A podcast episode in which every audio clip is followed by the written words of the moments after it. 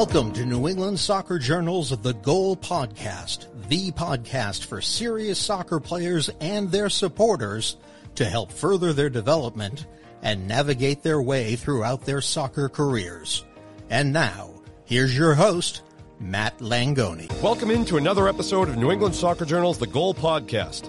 Today I'll be joined by Suffield Academy boys soccer head coach Ricky Warren. Ricky, thanks so much for joining us today. Hey, good day. I'm so happy to be a part of this right now. Awesome. Yeah, well, it's great to have you. You guys uh, have been one of the great stories of New England uh, boys prep soccer so far as we're in kind of early October here. So it, it's great to have you and talk about the season. We were just chatting off air before we started about about how well it's been going for your team. No losses yet. 6-0 1 on the season. That's that's a pretty good place to be. Defensively, offensively, pretty impressive so far. Some might have said, I don't know if in your eyes the success you're having is a is a surprise because I talked to you before the season and you were pretty happy with with what you had and pretty impressed with the with the talent you had on the roster. But do you think other programs across New England are surprised with you guys, or what? What do you think the perception is of Suffield right now? I really don't know, and and I think mainly because my focus has been on the boys, right? right? So for the last two years, we've brought in a lot of young players. Two years ago, we brought in eight freshmen and five sophomores.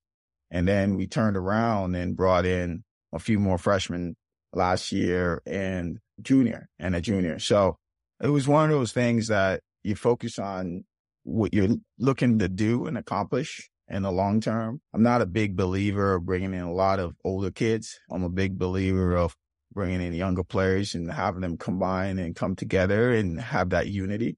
And uh, what we're seeing is it's a unity of family over the couple of years playing really well for each other. And that's what you have going for us right now.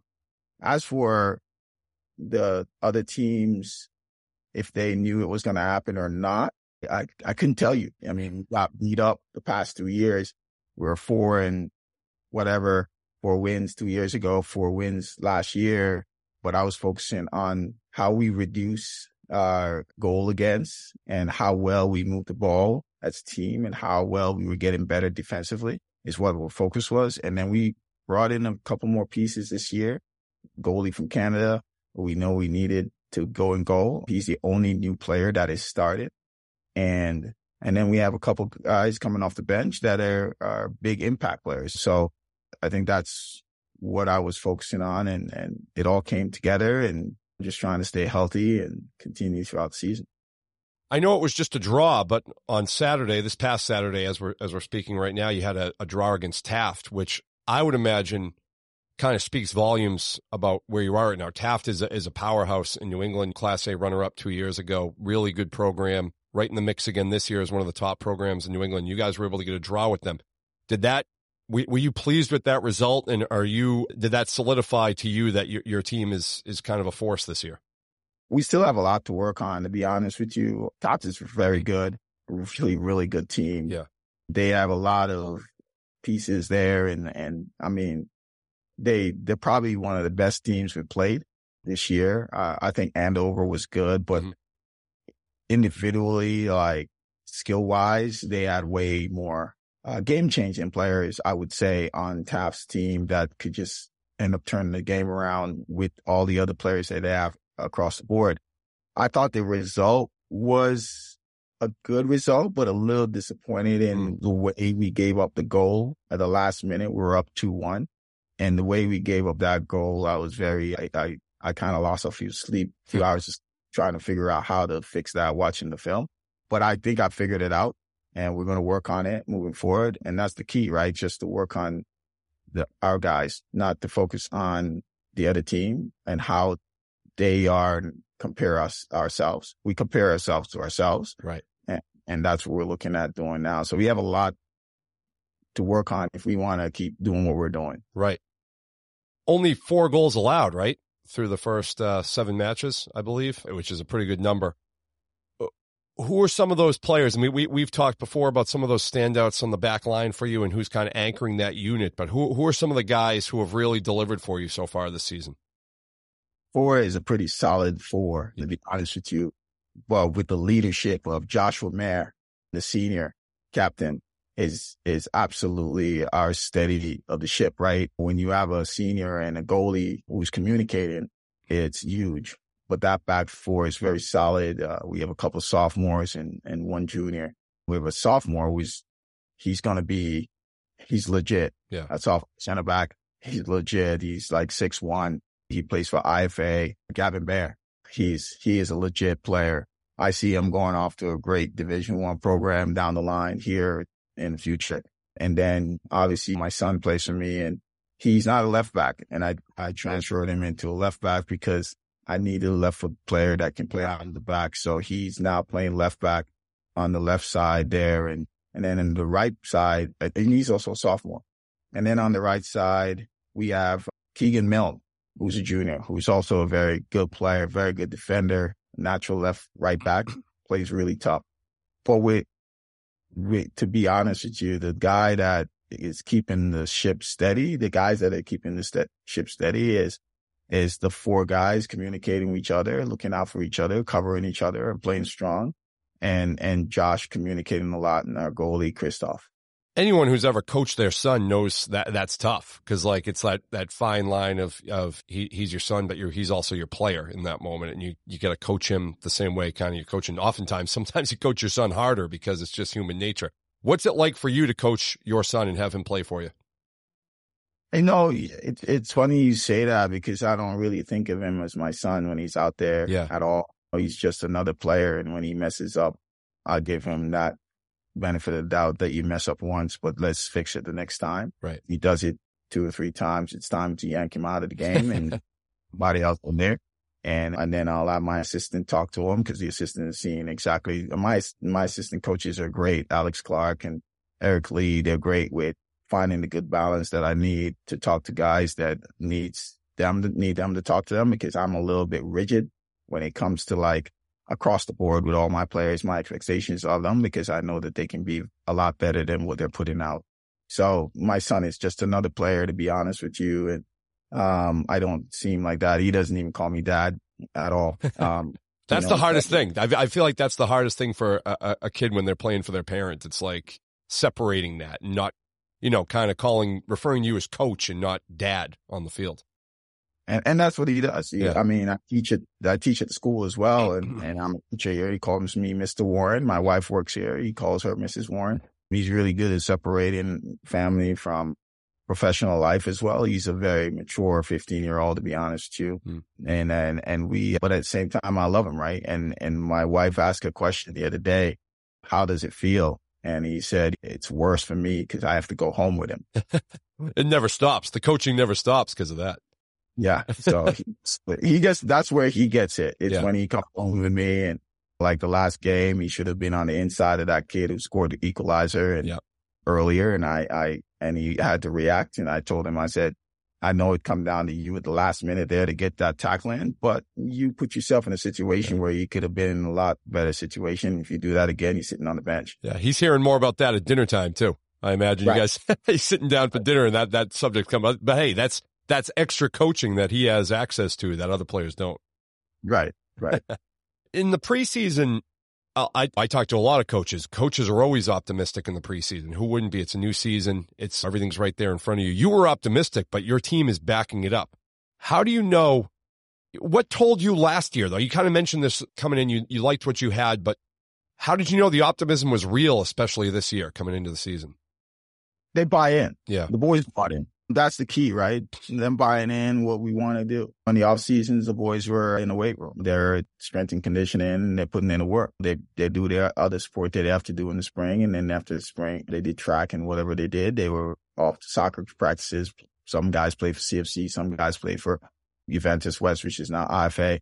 And, and they were backing that up, like with their performance. And then in the off seasons, they, in the summer, you, you see them putting in the work as well and I don't have to be there. You know what I mean? And that's the key, right? It's, I don't have to be there to tell them. And the seniors, right? The senior captains, they, they set the tone. We have like some really good senior captains. Charlie Regal was committed to Conn College. Josh Mayer, who's, who's still out there waiting to see what he's going to do. Joseph John, who's a senior, who's on the field and playing great soccer, who's thinking between a couple two, a uh, couple schools who he's going to go to and play. And then Dylan Mazuka, who is the rock in the midfield number eight and great. And, and those guys, they, they communicate and let the guys know. And then the younger guys, they want to play for those guys. And that's the key, right? They want to play for these guys because these guys are great example on the field and, and getting it done and putting their body on the line for situations. And Dylan didn't play against uh, Taft and a sophomore stepped in, right? Sophomore stepped into the sixth position and played a solid game as a sophomore when you have to come in and fill in for a guy who's a division one level player and say that, Hey, I'm going to step in and, and fill that gap. And he did. And he worked his butt off. And that's Niall B. And it was a new sophomore from Bermuda. And those are the things that you look at. And then you have guys like Aiden Gardner stepping up on the flank, getting the job done, scoring goals. And, and goals are coming from everywhere. And then you have Braden Marta, plays for IFA MLS Next, playing the 10. His brother, Cristiano Marta, up top. It's just that love for the guys. And then you have guys coming off the bench like Evan Rosselli and Eddie Grace and all of those, Michael Do from Ghana. And they step out and they come in and the, the level doesn't drop. So we saw that in the preseason. We were up in Maine and I was very pleased.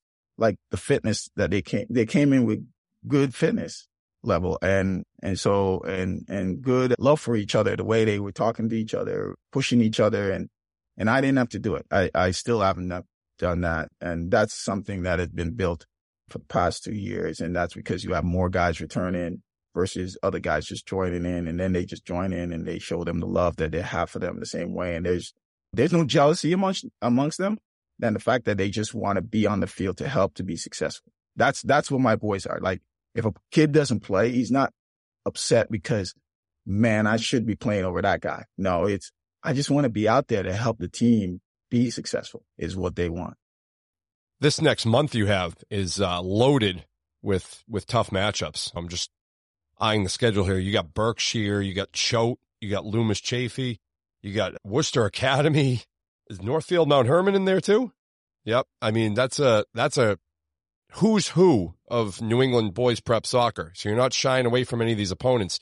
So you, you'll learn a lot about what you really are over this next month compared to kind of the you know the the the big boys of New England soccer. So h- how much are you looking forward to this month, and and um, how prepared do you think the team is to go into this stretch coming up?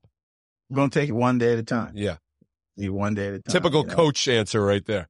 one day at a time. got, oh, tomorrow we got Pomfret, so right. let's let's get through Pomfret first, and then um, we can think about the next opponent. Right. Um, you know, I think that the boys take it one day at a time with me and, and we go through what we have to do. Like we got a lot to work on today. And that's what key is. We got to work on those things. We can't, we, we're not going to give up any more goals.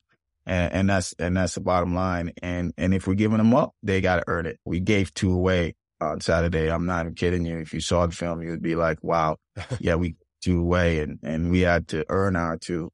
So it, it's time to like we're going to fix that and then we're going to keep it moving and we're going to fix how we're going to keep playing and, and, uh, get better every day. Uh, the guys were upset on Saturday too, very upset. They, they walked off the field like they lost the game. So, and, and that's good. I, I like when things like that happen the way it does. And then we can go back in, uh, on the field and on the pitch and get it going. So no, I, I don't know. I don't know how to answer that part of the question about the test of the big boys. Right. I mean, I think once we get on the field, it's 11 v 11 at the end of the day. Yeah. I mean, when you make, when you make the schedule, and you put a schedule together though, or having, um, games against that type of competition, is that important for you to have those type of tests along the way? It is for us. It is. We're a B school, smaller school. Mm-hmm. So than those schools, and if we could play those guys, we know that if we can compete against them, whether we keep it close or we win or we tie, we know that when we get into the playoffs, we can go places. And, and that's the key, right? So like the game on Saturday felt like a playoff game and the environment and everything was exciting. We know that the guys feel that and they're like, okay, this is what it's like. All right. When we could have taken this one and when, or Taft could have taken it. It could have gone either way. To be honest with you, that was a great game. Right. It could have gone either way. Fortunately, we took the lead twice. Unfortunately, we lost the lead twice. And, and, and that's a playoff kind of game, uh, playoff kind of atmosphere that would have gone into extra time. Then it would have gone from extra time and then go to PKs, right? So for them to see that they can take it as far as they can against a school like that. They can take it as far as they could against Andover. They could take it as far as they could against Hotchkiss. They could take it as far as they could against Deerfield. We, we want that kind of competition because everybody's going to be like, Oh, the West B schools are so weak. That's why you're winning every game. Right. Well, well, guess what? We're playing the A schools that are out the top eight, top 10, top 11. You know what I mean? So there's no question about our, our performance. Now, you're still serving as the, the president of the NEPSA Boys Soccer Coaches Association, right? Yes, Correct. I am. How, how, many years is that for you now at that role? I think it's my third year. Third. Uh, I started in 2020 is when I took over as president. Before yeah. that, I was uh, the vice president. Before that, I'd been on the executive board. So I've been a part of it for years before that. So what, what is that, what does that role kind of entail and how much added stuff is that to kind of your, your yearly workload? It's not as bad as people think it is. It's like when the season starts, I just have to make sure I get the rules out, make right. sure they're following the rules, make sure they put in the scores, make sure they're doing the little things that need to be done, like the cards and all that stuff.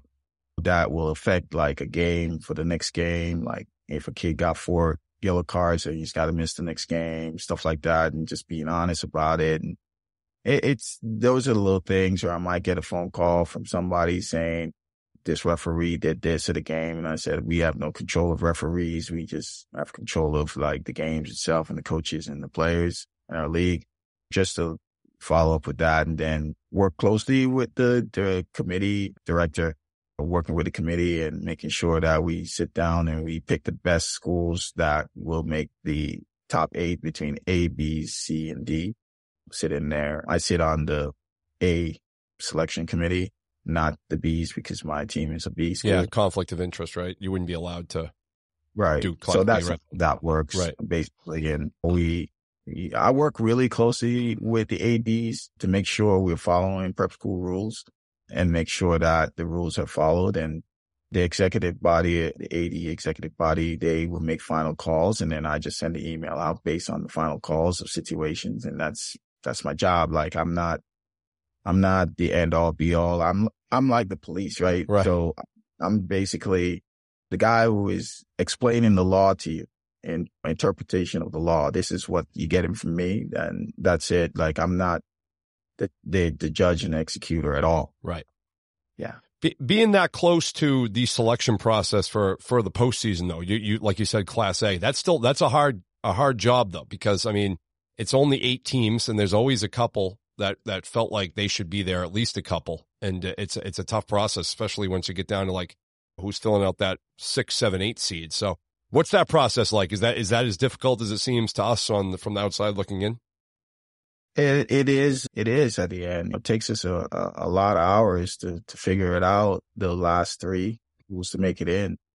It does. There's a lot of variables but we have to stay consistent with what we talked about with the B's and what we talked about with the C's and what we talked about with the D's. So we're like, how did we pick the teams for the last three for the D's and the C's and the B's? And so we make sure that we are aligned. So when we make those phone calls that we are very aligned, there's a lot of different things, common, common opponents, strength of schedule. Like our schedule is very strong. So that's not a question there. But then like when it comes to first and second teams that won their league. How do you leave a team out that won the league, right? And making them a seven seed or eight seed, stuff like that. So it's a lot of different things because the league, the league that you're in may not be as strong. So like, I know that's going to be a comp, uh, conversation about the teams in the, in the West this year, like the B schools, right? Right. And saying that they're not as strong. And then when they see more schools from the East going to the playoffs, they're going to question that as well.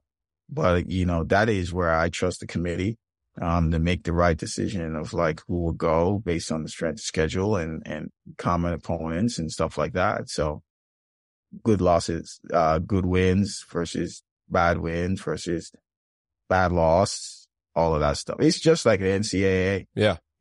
Which there's always, there's always a lot of angry teams and that rolls around too. It's always, it's always feels like there's more talk about the teams who didn't make it than the teams who did make it because there's always, there's always somebody who's unhappy. A few teams were unhappy. So that's why I don't I don't envy anybody who has to really take part in that process. The, the guys does the the the all the guys who were a part of it did a great job. I I honestly on the outside I was like that in 2008, yeah, 2009, 2010, 2010. I had a, a, a 500 record, 500, and I was upset that I didn't make it in. And and I remember when I didn't make it. And one of my colleagues looked at me and said, well, if you, you didn't make it, why don't you just join us and then see what it's like? And when I went in the room and sat through it and I was like, wow, this, this, you get a lot of perspective that way. Right. And that's what I always, anytime I've coached that says that they don't like the decision or whatever, I say, well, you can be a part of the committee, yep. part of the solution and then you'll get to see what it's like. Cause when you're in the room and you're seeing what's happening and the, the hours we take, then they're like, okay, I got it. I got it. Now you're originally from Jamaica. How old were you when you left Jamaica? Come to the States? Oh, I came here later. Uh, later. college. Yeah, I came straight to college. I met my wife in college. Yeah. Uh, in Ohio. So I came a little later. Yeah. You still get yeah. back there a lot? Get back to Jamaica a bunch or no? No, I don't. No. I really don't.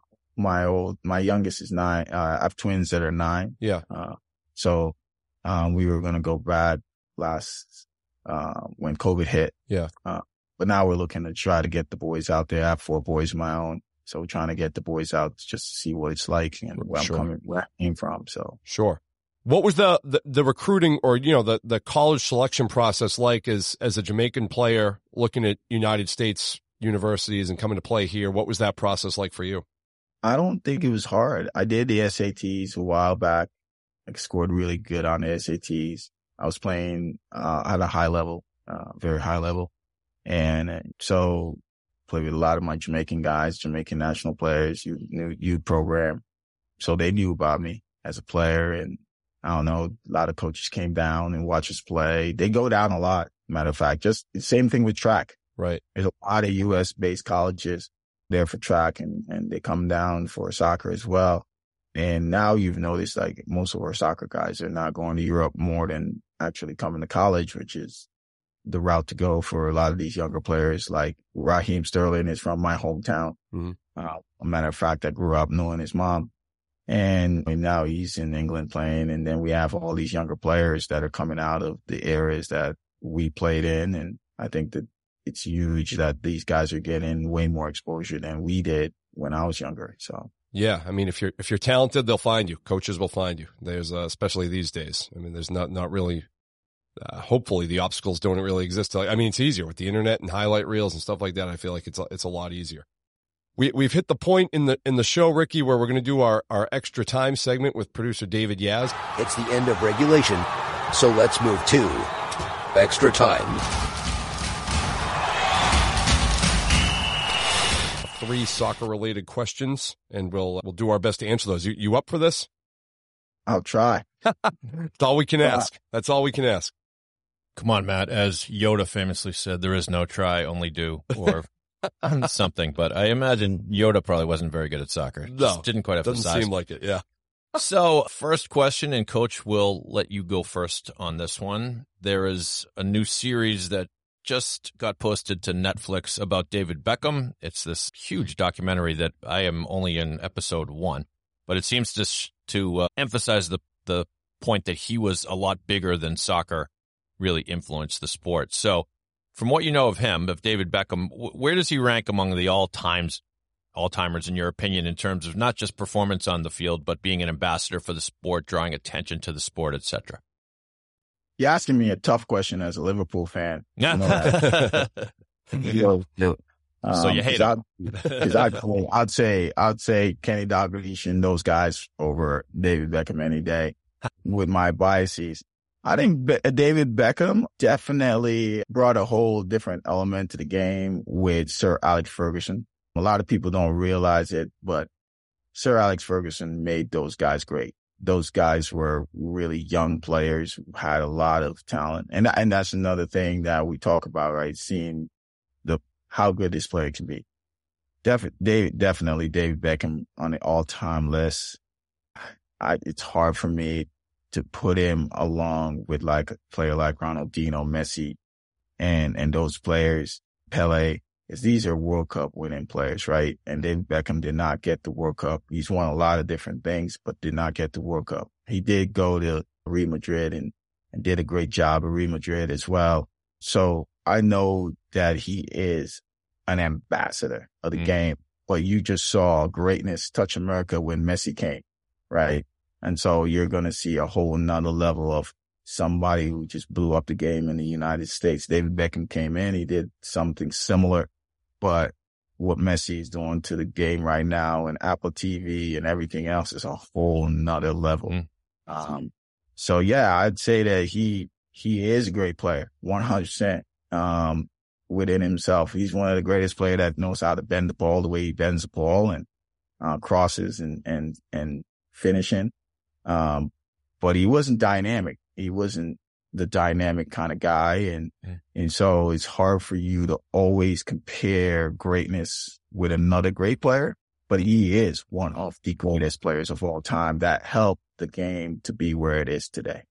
Well, great answer, Matt. I don't know how you're going to follow that. By the way, Ferguson is depicted in the documentary at length and at least in the beginning really didn't care for Beckham's extracurricular stuff and which and and helped him focus on soccer. But Matt, your thoughts? Yeah, that uh, that documentary is in my queue. I'm I'm absolutely going to start watching that probably this week.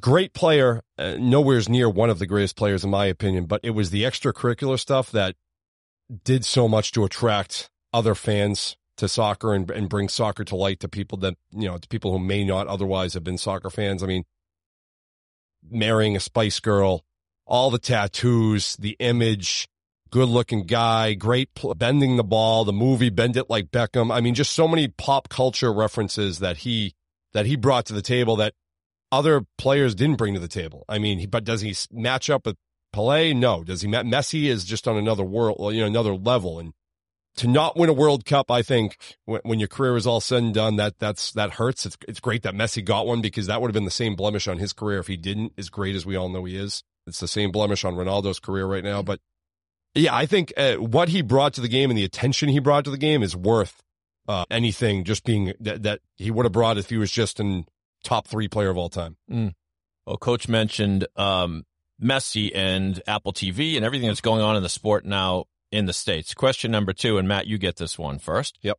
Is, I guess, fairly simple. How we, comp- we compare the popularity of the sport in the States and overseas. Are fans just different in America? And if so, how? Oh, yeah. Way different. I mean, they just, well, they don't have, I don't think American soccer fans have the, uh, depth of knowledge that maybe European soccer fans have because it's just not the the history of this of the sport here. I think we're we're getting there. I mean, I think this as the generations change, I mean, some of the younger players right now have understand concepts of soccer that I didn't understand when I was young because the game is so more, so much more readily available. But yeah, our, I mean, our fans are like very result driven. They want uh, satisfaction right now. I mean, you see, look, look want, at the, look at the Patriots. I mean, people are jumping off that bandwagon as fast as they can because they're now fire Belichick. Let's be done with them. They're done. Like we're we're a results driven culture here, and soccer's been more of a slow burn in this country, although it just keeps escalating and it just keeps getting better. But we just don't have the history and in, in the depth of knowledge, I don't think, to to match the fandom in, in other countries, Europe or otherwise. I'm sure there are some American soccer quote unquote fans that go to a game hoping to see the final score like 14 to 10. They are, and they don't get it. When, what do you mean? Why? Why is the, the the clock's done? Why are we still playing? I mean, they don't understand just the, the things. Like yeah. you know what it is. It's just that it's extra time. The refs got the t- official time. They just don't understand the concepts as much as they watch it. Coach, your thoughts on fans overseas versus United States? It's a hunger. Soccer in the rest of the world is a it's a poor sport. You know what I mean? Mm-hmm. So you got the inner city poor running around barefoot kids that want to be great mm. one day. Whereas in America, soccer is a, it's more of a white collar sport. That's a great uh, point. Mm. Mm. it's a pay to play. Yeah. Right. So because it's a pay to play, everybody think that they should have a right entitlement, right. To everything. So, but whereas it is, it's a hunger. It's a hunger in the rest of the world. They, they're, they're thirsty for it. It's just, it's just like football and basketball. Right. It's that hunger, right? So, uh, so football, basketball, those two sports are amazing and great in America because of the hunger and the players and the hunger that they have and the hunger they put on the field and that gravitate and that makes the fans want to, f- they feel that hunger and that, that, that drive that they have. Whereas in the U.S., that's not there. You know what I mean? It's a little different that way. So like when I was little and running around barefoot, I wanted to be like, I want to grow up and be like John Barnes. I want to be like Kenny Dalglish. I want to be like, I'm, I'm kicking a sock around. I'm kicking a box around. I mm. mean, you'll never be that in America. So whereas you'll see your kid in America in the inner city, they'll take like a, a tire rim and put it up on a, on, on a, um, post and then they shoot a basketball and put plywood behind it. And you got a basketball hoop and they're shooting basketball and they're playing street ball and stuff like that. You don't see that in America that much. Mm-hmm. Um, kids playing on the streets like they do in the rest of the world. So that's what you're missing. Like that's, that's why it's the, the sport in America is just where it is. And and and it will get better. It is getting better. There's more inner city kids who are starting to play. There's immigrants that came over from the into the in America right now, and their kids are playing. And you see it more across New England, especially. And that's why I love I love recruiting eh, across New England, Boston area, and everywhere because Western Mass, Longmeadow. Get I have a few kids from the Western Mass on my team, and they bring a whole different level competitiveness mm. versus the kids I have here that I get from in Connecticut. So that's what I'm saying. Like it's a hunger. That's what, that's my answer to it. That's, and, and then because I, I've come from it firsthand, coming from, I had the opportunity to play in the States and, and, and what I had to go through to get here and the fans back home and how they are. You don't, you don't have referees getting threatened at right. games in in America like they do it back home. You don't have people like getting yeah, like really getting fights like they are in England for games in Europe and all stuff like that, and they telling you to be respectful in the game and stuff like that. It's a way, it's way more than a game across the world than it is in the U.S. And that's why, and that's why the fan. And that's my opinion. That's just my opinion. Ricky, Ricky, to that point too, I, I I totally agree. I think one of the biggest problems with sports in the United States, even not just soccer, is we've made everything pay to play. Everything is, I mean, mm. club baseball, AAU basketball, AAU. Mm. club soccer. We've made everything pay to play in this country to the point where it's like, okay, you want to play this high level, fork over the thousands of dollars and your kid can play this high level where in the, and it's, it's a big reason why other countries. I mean, look at the World Basketball Championship over the summer. US, USA came in fourth, didn't even medal. The, uh, the rest of the countries are, are, are, are catching up to us even in sports that are our own sports, because right. we've come up with this pay to play kind of like white collarization of, of sports. I think that's an awesome point you made because I think it's it's not just soccer, it's everything. It's great. And it's we do have all these kids who are so talented that can't play. Right. And can we give some of these guys the chance? They're here in our backyard. They right. are. Like honestly, like I found a few. So I mean, they're here. You just got to see them and then hopefully they can qualify for aid in in programs sure. and stuff like that. And I think that that's where we have a little bit of our investors. Can we invest a little bit more into the talent than into the money itself? Sure. Great point. Great thoughts, Coach. Final question for extra time, and Coach, you get this one first. Question about styles of coaching. Certain styles do tend to tend to lend themselves to certain sports. For example, a, a college basketball coach, most of them, anyways, are going to be moments where they're acting fiery and yet it's not unusual for a baseball manager to, let's face it, sit on his butt for an entire game. when it comes to soccer, are there traits? And tell us about that dynamic, or can very different coaching styles succeed in, in soccer? Are there certain aspects of soccer that lend itself to certain attributes? What do you think of? It all depends on the culture you're trying to build, how you're going to be a coaching style based on your coaching style. If you want your team to be an edgy team, you're going to be an edgy coach if you want your team to be a level-headed coach, uh, level-headed team, you may have to try to make sure you keep level-headed as much as possible. I think a different style is just, you have to remember also you're representing an institution, you're representing an organization that is a lot bigger than yourself as well when you're out there on the sidelines. And, and, and then also you just have to remember you have to have a core belief or a core foundation of what you want your team to be. And once you do that and you find that core foundation of how you want your players to be, how you want them to play together and stuff like that, it's all depends on the coach.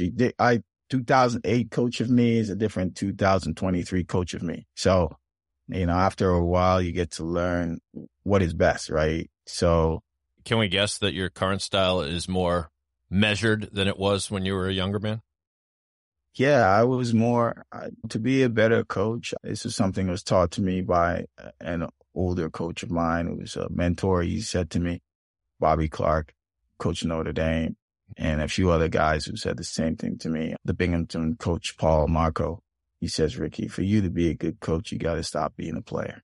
Mm. Um, so the minute I decided that I'm not going to put my passion of a player in the game and not make it about me, and, and it's all about the players now, I started to learn more about how to be a coach. I started to center all my focus around my players individually, how what, how am I going to get them out? And also it makes you a better teacher as well.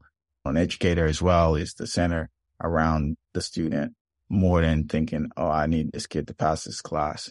No, I, I need to see how I can reach this kid to be the best this kid can be. And I think from that, you, you go from there and you have your culture or whatever else it is. Like you believe that everybody's for everybody and nobody's bigger than the game. And no matter how talented you are, you have to be, you have to fit that team. Um, and that's one of the things that Messi does. I, I, yeah, I'm a big Messi fan.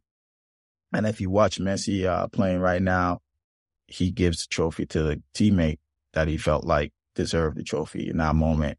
He, he'll, he'll let a guy take a PK, even if he got the PK that he think that, that moment deserved that PK. That and that says a lot about like the character of a talented player that know that he's not bigger than the game and that it's all about his teammates. His teammates didn't get him the ball. He wouldn't have been able to get that PK and stuff like that. If we can get our talented players to understand that, that they play within the system of a system and I coach, I coach within a system, in a system and that it's bigger than me and the game is mm. way bigger than me way bigger than me. So I have to respect the game every time I step on the field or whether it's coaching or, or, or whatever it may be. Mm.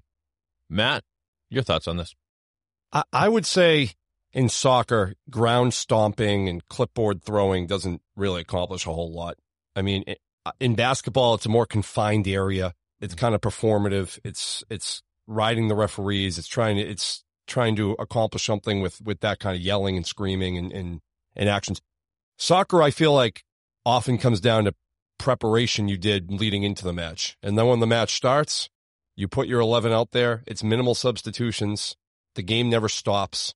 You don't in in match. I mean, you're relying on the preparation you did and the instructions you gave to your players and what you how you prepared them, and then you're just you're kind of seeing it unfold. Yes, there are moments when you may argue with a referee about a call, or you may you know you, it's a it's a timely substitution that you think the team needs and, and a spark the team needs or whatnot. But so much of it is preparation. That's why I think a lot, a lot of the great soccer coaches you've seen have, have a great, a pretty measured, calm demeanor on the field because I don't think throwing tantrums and all that loud stuff really, really gets a lot done. And it's in football, football is kind of that rah rah physical stuff. Like, oh, get fired up. Like, all sports have that to a degree, but soccer's less. I think soccer's more about getting your message across to your players in preparation and then just watching them carry through that, that game plan.